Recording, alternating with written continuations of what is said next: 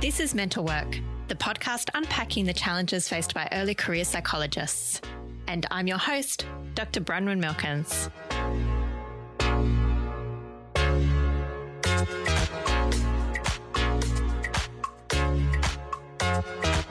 Hey, mental workers, and welcome back to the Mental Work podcast for early career psychologists. Today, we've got a really interesting episode because it starts out with an early career psychologist who by the end of their degree, already found themselves burnt out and thinking about changing careers and I guess considering what their place and role is in the psychologist field. How do they want to be as a mental health professional? Today, we'll be talking to Eloise Tomkins. She's a psychologist working in community mental health. And I'm really curious to hear about her background, what has prompted her to kind of reconsider her career in psychology, where she is now, and where she is going. I hope it will be really relevant and helpful for you to hear from a fellow early career psychologist so that you can actually take that and reflect on your own career, but also hopefully have this sense that you're not alone in what you're going through through.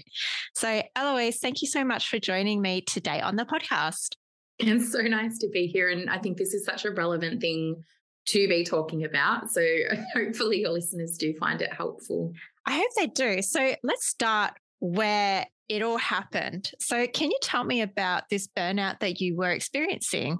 I got to the end of my degree and that I was burnt out already and I had not even started working yet, which I kind of looked around me and I saw my mm. fellow, like the peers that I was studying with, and I saw friends who were studying psychology. And it was kind of this whole experience like we'd gone through this really long degree to get to this career.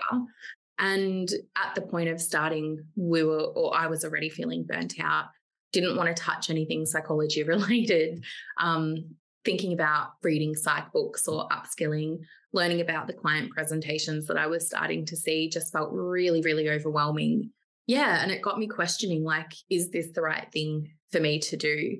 Mm. Um, if I like, I felt like I couldn't handle it. I felt like I couldn't handle being a psychologist, even though it was something and really that I wanted and, and worked really, really hard for.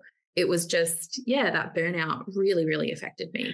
Yeah. And I guess people kind of think of burnout sometimes quite flippantly, but we actually know it's quite serious. So, to me, when I think of burnout, the definition that I have is when you have repeated stresses and your nervous system really just can't recover. So, it's, I kind of just imagine a person holding a bunch of boxes and it's like, here's another box, here's another box, here's another box until it just collapses and you're crumbling underneath the heap. How did it mm. feel for you?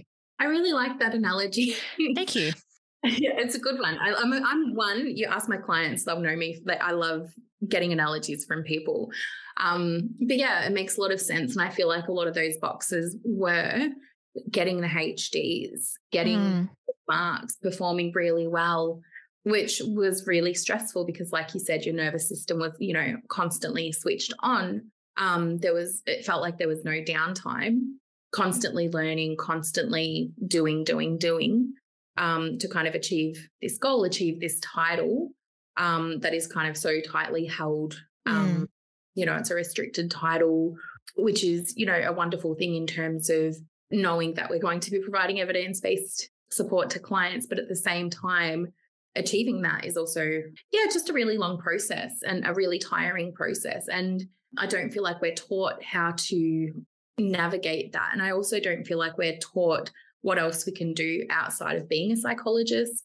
Yeah, I do wonder with that because it sounds like, correct me if I'm wrong, but the burnout, it sounds like there was so much pressure and just the onerous requirements, I guess, of the degree. And you have to do so much. So um, Eloise and I actually took the same pathway, not the same universities, but we both did the five plus one pathway. And I remember during my fifth year, like I would say I definitely in the second semester, I met the criteria for depression. I was so depressed. I was so burnt out. I just didn't want anybody to be around me. I was just doing assignments like every night. Was that kind of what it was for you as well?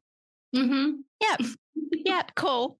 And so by the end of the degree, like what had you through university and maybe just your contact with other psychologists, what was your expectation of what work you could do as a psychologist? I wanted, I'm kind of um, digressing a little here, but what I wanted um, become a counseling psychologist. Like I wanted to do therapy with clients, not necessarily yeah. endorsed as a counseling psychologist, but I wanted to do therapy talk based therapy. Um, and that was kind of all I knew um, of what a psychologist would do. But then I landed a few different jobs. I worked with children at one point where I got to do assessments and I got to do uh, report writing, kind of working in a system, which was pretty cool. Then I realized that wasn't for me. I moved on to work with adults um, and did that kind of one to one counseling and absolutely loved that. Yeah, so I guess I didn't really know what you could do as a psychologist. I think that kind of really came for me in masters. I just knew that what I wanted to do, that talk based therapy, was you became a psychologist to do that. So, in your experience, it was like, okay, psychologist does talk based therapy. Yeah. How long did it take you to fully recover from the burnout? I mean, I hope you are fully recovered, but. I'm two and a half years uh, post registration now. Um, and I would say that within the last, oh, I want to say six months. Um, so that's a good two years post registration. Wow. in a pandemic as well. So I mm. think that help. But yeah, definitely two years. So, amongst that time when you were recovering from burnout, was there some sort of dissatisfaction creeping in with the idea that a psychologist just talks? Or was there a dissatisfaction with the idea that a psychologist is kind of, I guess, pigeonholed into this thing? Can you tell me more about that? Um, I really enjoyed the one to one work. I think for me, what happened is I don't know, like I think I have a bit of a tendency, and I think a lot of psychologists can relate to this that we um, are people pleasers and we want to keep doing more and putting more and more on our plate. Um, and so, in addition to working clinically, um, which I was doing three days a week at that point in time, I was also doing some online tutoring through an um, online university. So I had a fair bit on my plate because I don't know, I just that was the role I got offered three days a week, client based work. So it worked for me at the time. And then I added a fourth day onto that. And then my dad had a stroke. Mm. That kind of threw everything into a tailspin for me because I was you know, roughly six months post registration when that happened. So I was still kind of in this learning, um, wrapping my head around what it means to be a fully yeah. psychologist, uh, in public health, working with these clients who are presenting with lots of different issues, um, and also kind of navigating my own personal crisis at the time and trying to support my family when I'd also just increased to four days a week. So. Uh, I mean, when you say it like that, I'm like, oh, that sounds like a perfect storm, right? For stress and burnout and just like anybody in that situation, no matter if they're Wonder Woman, would find mm. that really difficult. Totally. And I think for me, I was burning out already, mm. but then just adding kind of that external event, which was a kind of a serious event. Um, well, not kind of, it was led me to realize that I was putting so much on my plate and I needed to take some stuff off. Yeah. So I kind of worked to take, and I and I think it's also that pressure that we kind of get put into from our under or from our studies that striving for to do more to achieve more to get the higher marks and so it's kind i feel that it's kind of fed into us throughout our degree to kind of really exhibit some of those traits yeah, I would agree with that. I, I tend to say to people that I'm like, therapists are either self sacrificers or perfectionists, and sometimes both. And sometimes that gets exacerbated by the degree as well, where you're told to constantly strive for better and that nothing you do is ever kind of good enough. A hundred percent. And yeah. I struggling to get staff and they, you know, were really needing to have people take on extra days.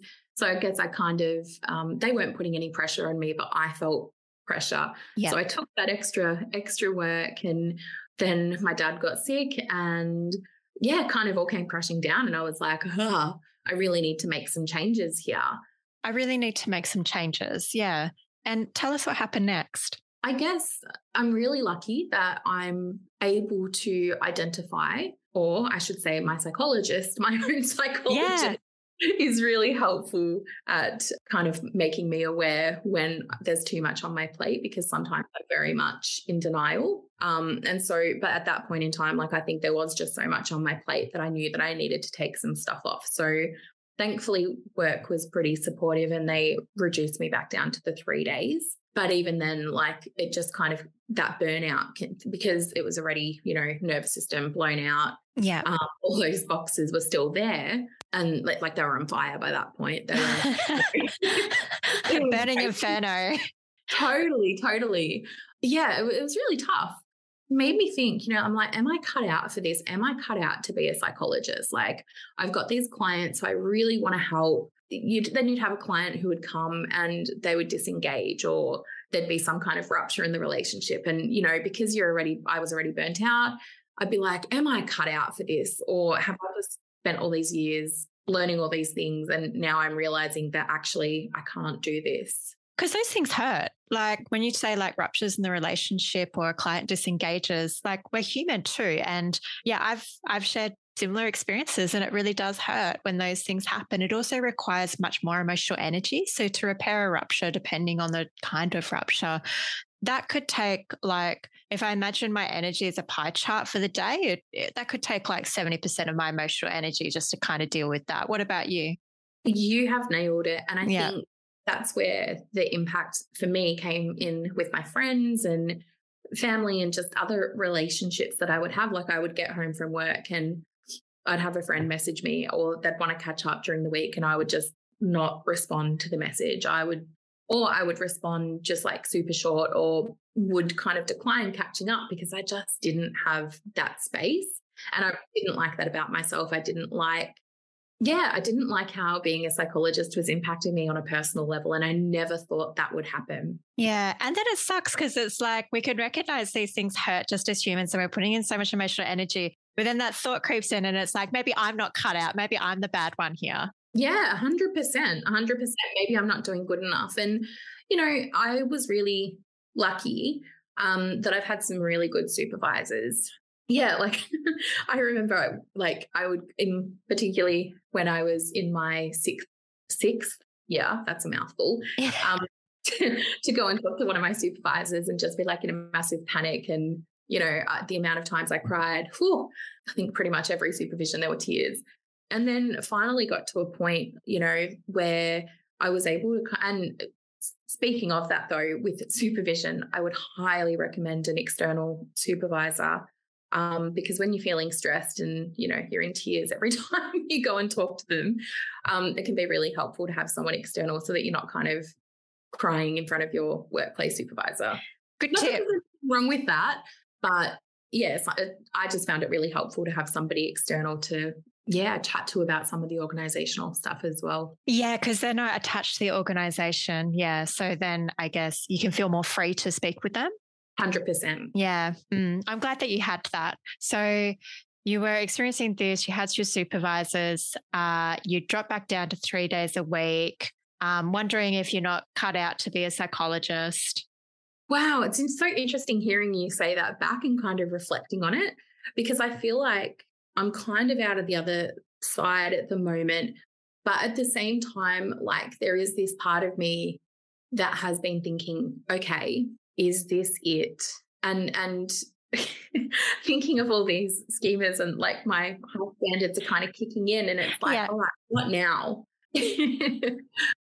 Yeah, absolutely. So, I mean, kind of take us through that because one of the things we talked about off air was that you're kind of interested in this coaching space, and I'm I'm really curious to hear how it kind of came to the point where you're like, maybe I'm not cut out to be a psychologist, but maybe there's also more out there than just mm. doing it the way that I've always done it.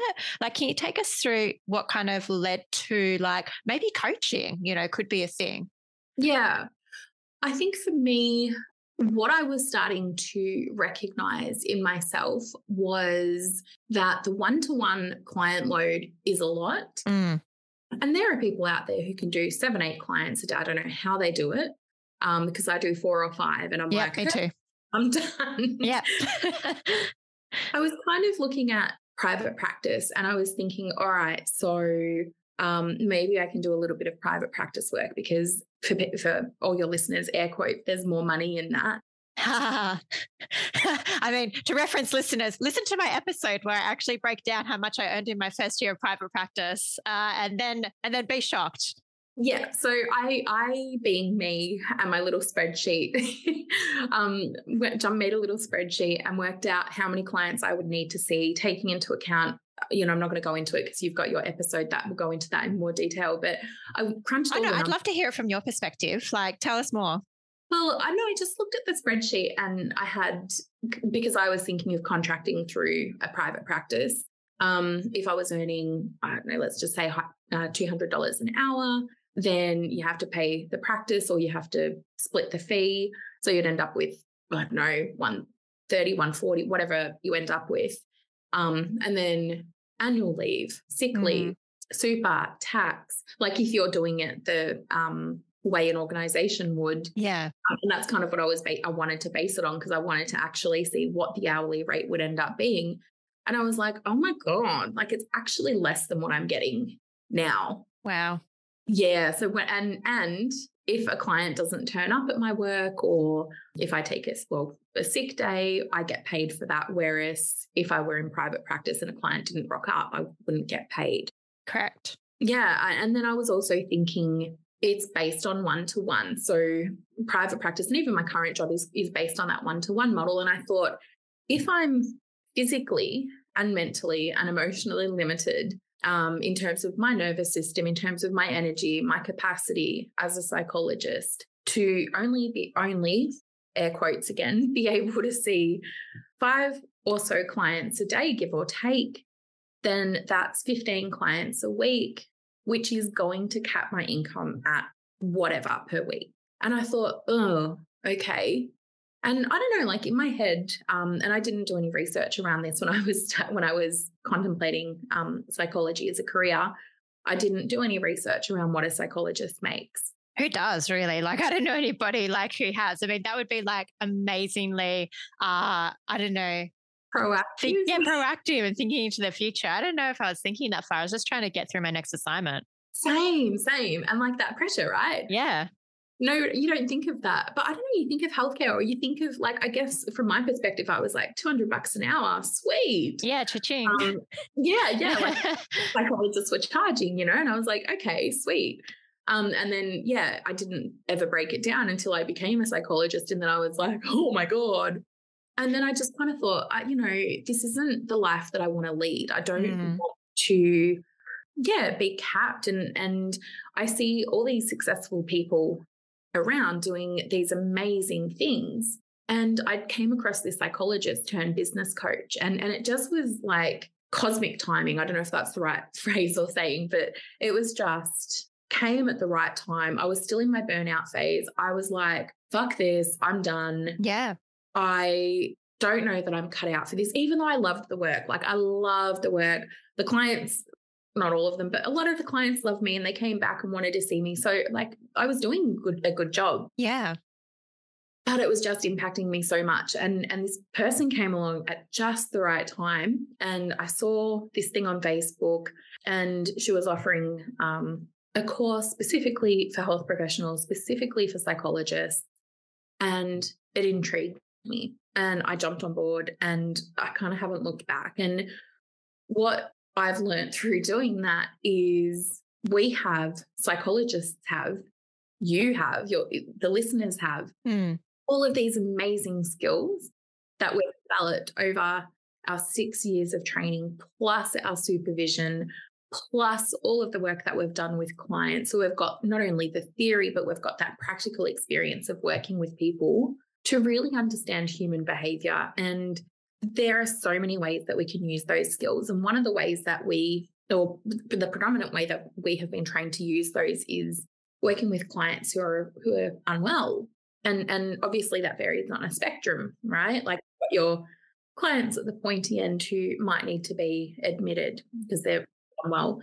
Then you've got um, you know, people in the community who are functional to a degree, but they might be struggling in particular areas. Or you might have people who are functional, but just need to be brought up to kind of that fun, like more functional point. I'm kind of thinking of that midway point and they're just yeah. kind of, well, maybe just above that. Mm. But what I think we also forget is that there are people at the other end of that as well. There are people at kind of the flip side who want to flourish and who want to extend on themselves. And there is such a market in that area, in that space. And a lot of coaches are working in that space. And I think psychologists have a tendency to hear the word coach and create it, it can create a real strong reaction. I know it did with me when I first heard that. What that? Ugh, no. um, and I still don't like. I still don't like the word. I, you know, but there's so much um, opportunity. I think to help more people. And it's interesting because I was talking to my hairdresser and she was saying to me that because I was kind of talking to her about my ideas and my thoughts around yeah. what I want to do. And she said that she went to a psychologist and because she just wanted to extend herself, she wanted to learn some more skills and tools to kind of move towards flourishing more. She was doing okay, highly functional. And she said to me that she went for two or three sessions and felt like she wasn't unwell mm. enough. She was too well to go to see the psychologist. And it was just really interesting having that conversation to kind of hear her perspective that she wants that support. So people out there are wanting support, but at the moment, psychology is very much focused on people who are unwell. So this has been a long-winded way of, I guess, saying that there's so much scope for us. Maybe outside of how we've been looking at how a psychologist can kind of operate in the world, whether it's through the title of psychologist or or something else.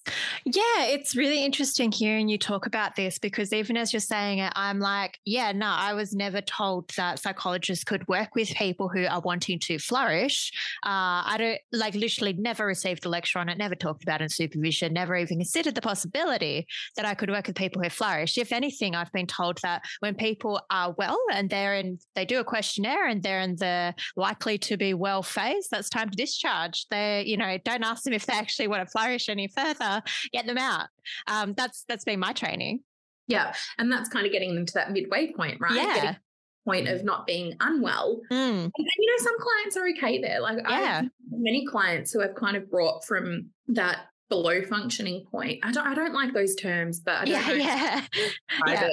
I'm sorry. I can. I'm just imagining listeners sitting there thinking about like the terms that I'm using. So I'm no, sorry. no. It's. I mean, that's kind of us. This medical model. I was having a talk with somebody the other day about the word insight, and I was like, "Oh, insight is defined as when the client's uh, definition of how unwell they are fits in with my formulation." And I was like, "Crap, that's so problematic because that privileges my interpretation of their experience." And then I had a bit of a crisis. Um. So yes, I totally understand the words you're using are not perhaps preferred, but they're just the ones we got for now. Yeah, they're the words that I've got for now. And I'm yeah. just using them for simplicity. Like my yeah. brain was ping ponging all over the place. Yeah, yeah. And and you know, like I can feel it when I talk about it. I can feel the shift in me and I can feel the excitement and I can feel the hope again. And not that I dislike working with clients who do need that support, um, because I love that. You know, I love working with clients and I love seeing those changes. But I also think that you have people who are not trained, and I've seen so many of them. Um, in fact, I was watching a live on Instagram the other day with a coach. I, I, just happened to be on at the right time, I guess. And she was doing a hot seat coaching session with a um, person she'd never met before. She wow. Just, yeah. Um, like it was, I don't know, she was launching a product or something, a call, I don't know, she was launching something and was doing a live with someone, some person she'd never met. And she was asking some really great questions. I was like, yeah, your questions are kind of spot on. They're great. But this poor person was outside of their window of tolerance. And I'm sitting there and I'm like, oh, oh you, need, no. you need to pull the brakes a little bit. Yeah. And she just kept poking the bear. And um, it was just really interesting kind of observing that because I was like, oh, wow, actually, like I do have skills that other people don't have. So how come she's making millions of dollars? Like literally, I'm not even joking. Yeah. doing this. And yet there's people out there who have this title of psychologist, but might feel um, that they have to hold that title of psychologist, like in the sense of working um, as a psychologist or yeah. about what AHPRA is going to say or fear that they can't do these other things or don't even know that these other things are possible. I mean, like that's really important to note because even as a psychologist, you're looking at that live and you you must have been picking up on things that told you that this person is going outside their window of tolerance or they're already outside of it, that they're already kind of entering in this distress, like crap, you need to get them back in kind of thing. Um, and that's a that's a skill that we've developed over time. Like I know that when I do it, I kind of look towards people's eyes and their eyebrows and I can pick up subtle shifts in their face and their posture. And that tells me that that might be happening. And so you're right, like these are skills and it sounds like it's telling you that there's money to be made in other areas. And it's not necessarily what we always thought that we'd always have to make money working with people who are very, very unwell, that we could work on this other end of the spectrum of people who want to flourish. Yeah, absolutely. And yeah, and that's kind of, ex- I think, I mean, people might not, and that's okay, you know, but it's exciting because I think that like you said, it's not taught. And I mean, if we were to kind of talk about which area of psychology this is, like we'd be kind of thinking that positive psychology space. Yeah. But then there are people out there who, again, using these terms of functional, um, really don't like that. Yeah.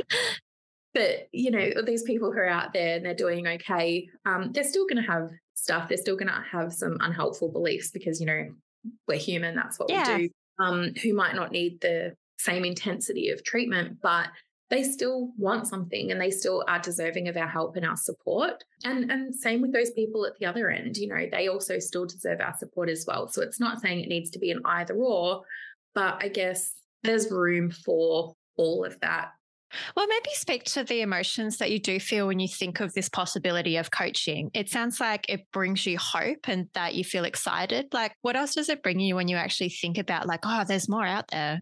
Yeah, that's a really good question. I think it's just this excitement. Like it, it feels like the door has been opened to this world that I hadn't considered because it can be quite narrow as a psychologist. Like one of the questions you asked earlier was around what did you think about uh, what a psychologist could do when you hmm. first started your career? And it was that was very narrow, right? Mm. Um, I was like, yeah, one to one therapy, and yeah, tick that box, and, and I'm done. Um, and even thinking of things like assessments and report writing and the different types, like forensics and children and adults, you know. But I don't know, even that felt kind of limiting to me. Um, so, kind of having this idea that you can work with your preferred client in ways that feel really good to you. I want to do something online. Like my hope is to, I really want to work with women and I really want to work with women who, where there's room for them to love themselves more, where there's room to fully embrace themselves for who they are. Because, you know, the people, the people that, I, the women that I'm thinking of are single, they're in their, mid 30s to early 40s and childless um, so kind of me. because like there's that sense of I haven't ticked these boxes in society. I've I've chased after my career and I've done that really well, but through doing so, I've kind of missed some of these other um, opportunities in life and and feel almost like it's too late. And you know, I kind of want to work with people, women, to almost fight the patriarchy. You know, like why do we have to have these um, rules that tell us how we should live? And you know, doing that as a psychologist, sure, you can work with those clients one on one, but how amazing would it be to work with these clients in a group outside of just, again, air quotes, a psychologist, um, and to be able to provide that support in creative and uh, unique ways that utilize all of the skills that we have. Yeah, it sounds really meaningful and fulfilling. Absolutely. And also brings in money and, um, you know, that satisfaction. Yeah. Yeah. No, that sounds amazing. Like, yeah, if that's for you in the future, it sounds like it could be really, really good for you. Yeah, and and you know, not only good for me, but I would hope that it's also good for my clients, sure. the people they end up working with as well. Yeah, why not? Um, we better think about them as well. Yeah, but I don't know. I just think that there's so much knowledge that we have, and we're we're so fortunate to have this knowledge. And sometimes it can be helpful to open up our minds a little bit and think about the ways in which we want to work. And for some people, that is just is going to be a psychologist in community health, and that's okay. But for those who are feeling a little bit like me, who did feel burnt out, wondering if this is for them, or are wanting to pivot a little and do something a little bit different, then there's also opportunities for that out there for you as well. Yeah, no, it's it's so good to know because as well, I guess kind of coming back to how we feel as early career psychs, like there is this pressure that you're never knowing enough, that you're kind of early, you don't actually know anything. And so when I'm hearing you talk, I'm like, it's so refreshing to hear that we do know things, almost like don't underestimate ourselves because we have literally hundreds and probably a few thousand hours of experience working in depth with people. And that's not something to be like, you don't know anything. Yeah. Yeah. And I think when we start out, I know I certainly did. You know, it was always this five year post registration, then you're no longer an early career, and then you'll know stuff kind of like that. I don't know. That was how I viewed it. Yeah.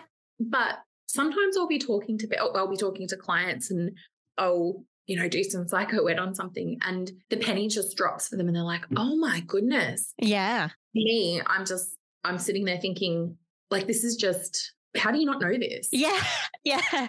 No, same. Like literally, um, I, I do a few coffee catch ups with ladies and they've got this group and I do coffee catch ups and I do breakfast and stuff. Whenever they find out I'm a psychologist, they kind of look to me and I was telling them some basic stuff about attachment theory the other week and they're like, wow, you're so wise. And I'm like, literally, this is my bread and butter, mate. Like I do this every day. But yeah, it's yeah. like when you actually get out to people in the community, they're like, crap, like, you know this, you know that, you know about ADHD, you know about attachment. And it's so basic to us, but it's actually, like you say, the penny just drops at other people people. And, and if we could share that with people who want to flourish, it sounds like it could be really beneficial.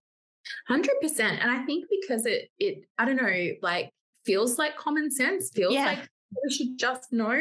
Or it might be things that in the past, like before we started studying psych, we'd kind of heard about other people just know feel we feel like other people will just know this as well. Yeah, yeah, we do. Yeah. but they don't. And this is where no. like like you say, like even talking to you, I feel like energized because it's like, oh, I actually do know more than I thought. And yeah, it's open up, like you say, it's this openness. Um, so otherwise, I'm really wondering, like, it sounds like this is kind of the future for you, but is there anything else in your future that you kind of see, I guess, as you transition to perhaps this coaching, or is there something else on the radar for you? I think I definitely want to explore coaching. Um, and I'm still absolutely going to work under the title of psychologist. I've worked too hard to give that up. Um, and, and I think that I do want to work with those people who, yeah, want to kind of process some of more of that trauma related stuff. Um, but I'm kind of excited. Like I'm at the very start of this coaching journey. So I don't know what that looks like for me yet. Yeah, but I just know that I kind of want more freedom in the way that I do things. So that's where I'm at at the moment. Um, watch this space. yeah, no, it's really cool. It's like we've picked. Uh, it's like we've come to you at a crossroads. Like I'd be so curious to hear, like even six to twelve months time, like how you are going and what's changed. I find this really interesting. People's career journeys. Um, yeah, me too. I would so, love to know where I'm going to be in six months time.